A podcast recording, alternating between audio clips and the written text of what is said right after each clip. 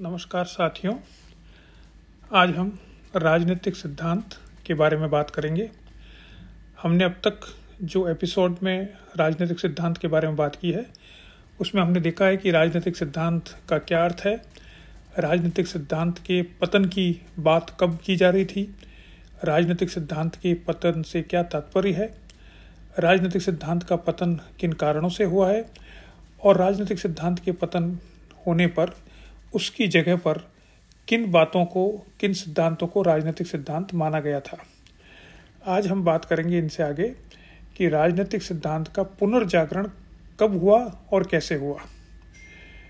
1960 के दशक के उत्तरार्ध में राजनीतिक सिद्धांत के पुनर्जागरण की बात होने लग गई और ऐसी कई नई परिस्थितियाँ सामने आने लगी, जिनसे राजनीतिक सिद्धांत के पुनर्जागरण की संभावनाएँ बनी।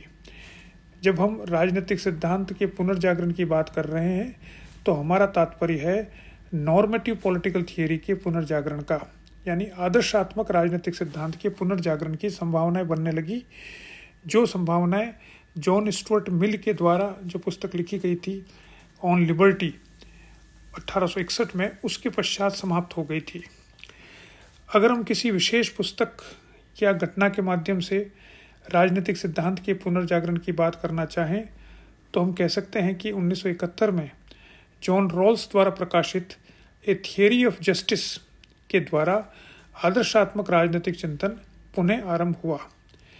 इस पुस्तक के प्रकाशित होने के पश्चात इस पुस्तक की प्रतिक्रिया में बहुत से नए ग्रंथ लिखे गए, जिनके आधार पर राजनीतिक चिंतन के आदर्शात्मक दृष्टिकोण को पुनर्जीवित करने का श्रेय जाता है।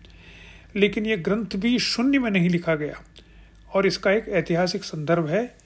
इसलिए सामान्यतः ये कहा जा सकता है कि राजनीतिक सिद्धांत के पुनर्जागरण में कुछ महत्वपूर्ण वैश्विक परिस्थितियों ने बहुत योगदान दिया और उन्हें इस प्रकार देखा जा सकता है।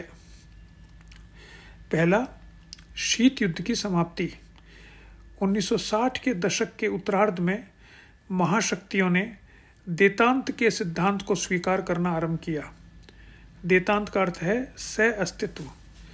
द्वितीय विश्व युद्ध के पश्चात, जब दो विचारधाराएँ उदारवाद और साम्यवाद विश्व के अनेक राष्ट्रों का राजनीतिक आधार बनी और उन राष्ट्रों का नेतृत्व संयुक्त राज्य अमेरिका एवं सोवियत यूनियन के द्वारा किया गया, ये दोनों समूह अपनी राजनीतिक विचारधारा को सर्वश्रेष्ठ बतलाने के साथ दूसरे की राजनीतिक विचारधारा को पूर्णतया अनुचित बतलाते थे। बहुत वर्षों के द्वंद्व के पश्चात दोनों विचारधाराओं का संघर्ष क्यूबा संकट में चरम पर पहुँचा। तब शीत युद्ध, वास्तविक युद्ध में परिणित होने वाला था।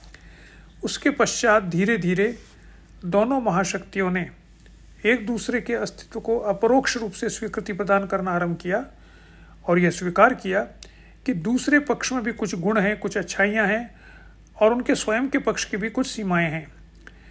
दोनों समूह इस परिणाम पर पहुँचे कि वास्तविक युद्ध से विश्व का भला नहीं होने वाला, इसलिए आपसी सहयोग के द्वारा या कम से कम सह अस्तित्व को स्वीकार करना वैश्विक शांति और विकास के लिए आवश्यक है। इस प्रकार राजनीतिक विचारधाराओं के मध्य के संघर्ष की समाप्ति की बात की जाने लगी। और विश्व के बहुआयामी विकास को स्वीकार किया जाने लगा। चीन भी एक नई शक्ति के रूप में उभरा। इस प्रकार सह अस्तित्व की स्वीकृति ने सैद्धांतिक स्तर पर एक ऐसा वातावरण प्रस्तुत किया, जिसमें नए विचारों के जन्म की संभावनाएँ नज़र आने लगी और पुनः राजनीति के अध्ययन में नैतिक एवं प्रत्यात्मक विश्लेषण को महत्व दिया जाने लगा। दूसरा, सार्वभौमिक समस्याओं का बढ़ता प्रभाव। 1960 के दशक में समाज तेज़ी से परिवर्तित हो रहा था और जिसके कारण कई नई प्रकार की समस्याएँ सामने आई। जिन्हें राजनीतिक, जो स्थापित राजनीतिक विचारधाराएँ थी, उनके द्वारा सुलझाना दुष्कर प्रतीत होने लगा। अधिकतर समस्याएँ आधुनिकता और प्रौद्योगिकी के प्रभाव के कारण समाज में नज़र आने लगी, जिसके कारण व्यक्तियों में अलगाव, पर्यावरण संबंधी समस्या एक वैश्विक मध्य के आग, मध्य वर्ग के आगमन से सामाजिक असंतुलन, विचारधाराओं की सीमाएँ, परंपरागत विषय की सीमाओं का टूटना इत्यादि नई बातें सामने आई। ये सभी नई प्रघटनाएँ किसी राजनीतिक विचारधारा पर आधारित समाज का परिणाम नहीं थी। अपितु इनका मूल राजनीतिक व्यवस्था से कोई संबंध भी नहीं था। वह इनसे परे आधुनिकता की समस्याएँ थी। चूँकि इन समस्याओं का समाधान स्थापित राजनीतिक विचारधाराओं में संभव नहीं था, इसलिए नई विचारधाराओं को खोजने का प्रयास आरंभ हुआ।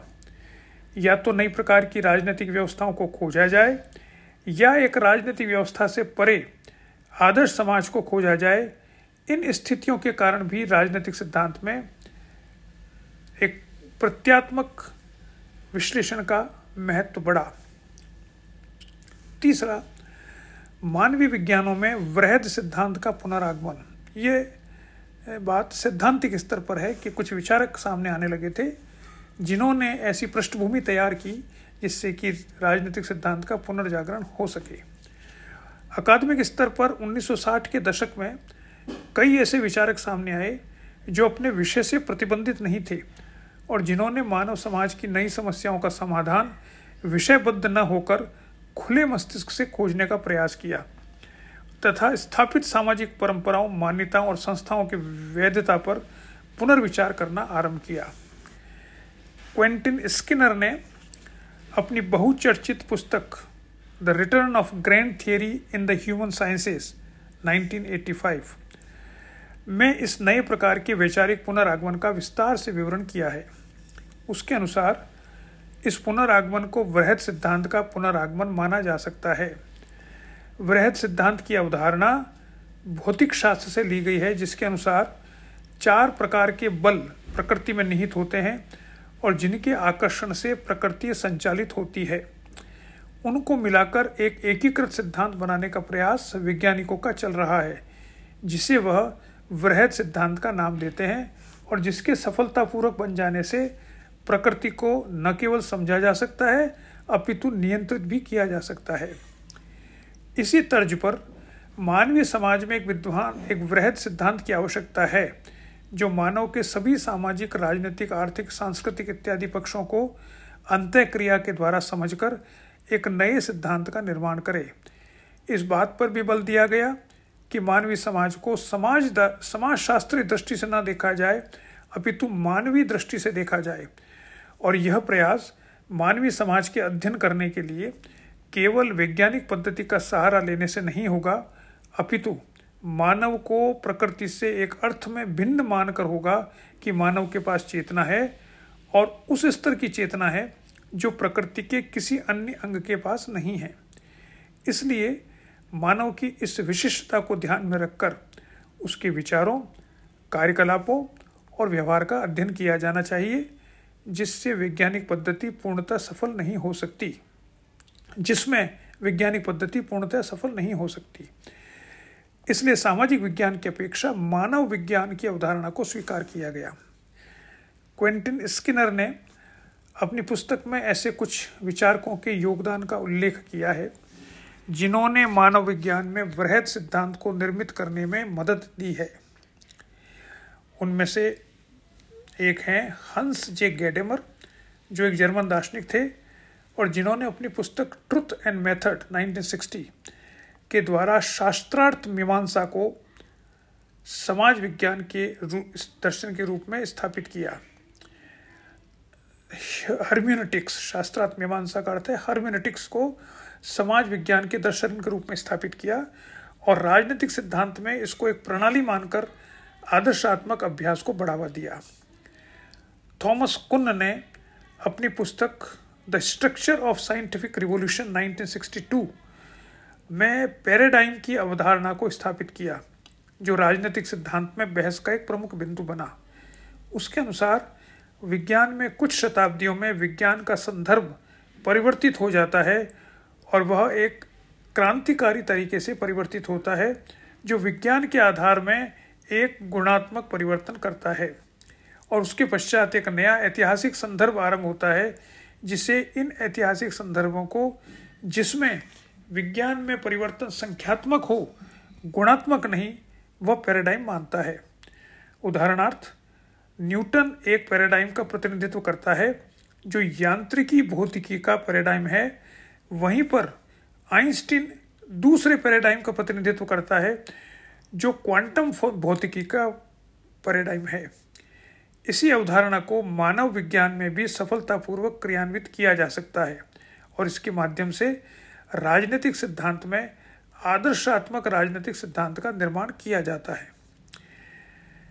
क्लाउड लेवी स्ट्राउस एक अन्य विचारक है, जिसने अपनी पुस्तक स्ट्रक्चरल एंथ्रोपोलॉजी 1962 के माध्यम से संरचनावाद को मानव शास्त्र में क्रियान्वित किया, जिसको बाद में कई विद्वानों ने राजनीतिक सिद्धांत में प्रयुक्त किया, जैसे मिशेल फूको ने शक्ति, पागलपन इत्यादि अवधारणाओं का अध्ययन करने के लिए संरचनावाद का सफलतापूर्वक प्रयोग किया। इसी प्रकार से लुई अल्थ्यूजर ने मार्क्स का अध्ययन करने के लिए इस संरचनावाद का प्रयोग किया।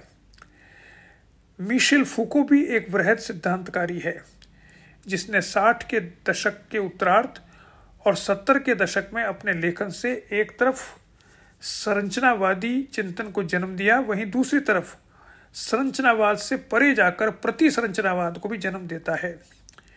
उसका चिंतन किसी विशेष विषय की सीमाओं में बंद नहीं है। उसने मानवीय समस्याओं को एक पूर्णता के दृष्टि से विश्लेषित करने का प्रयास किया है।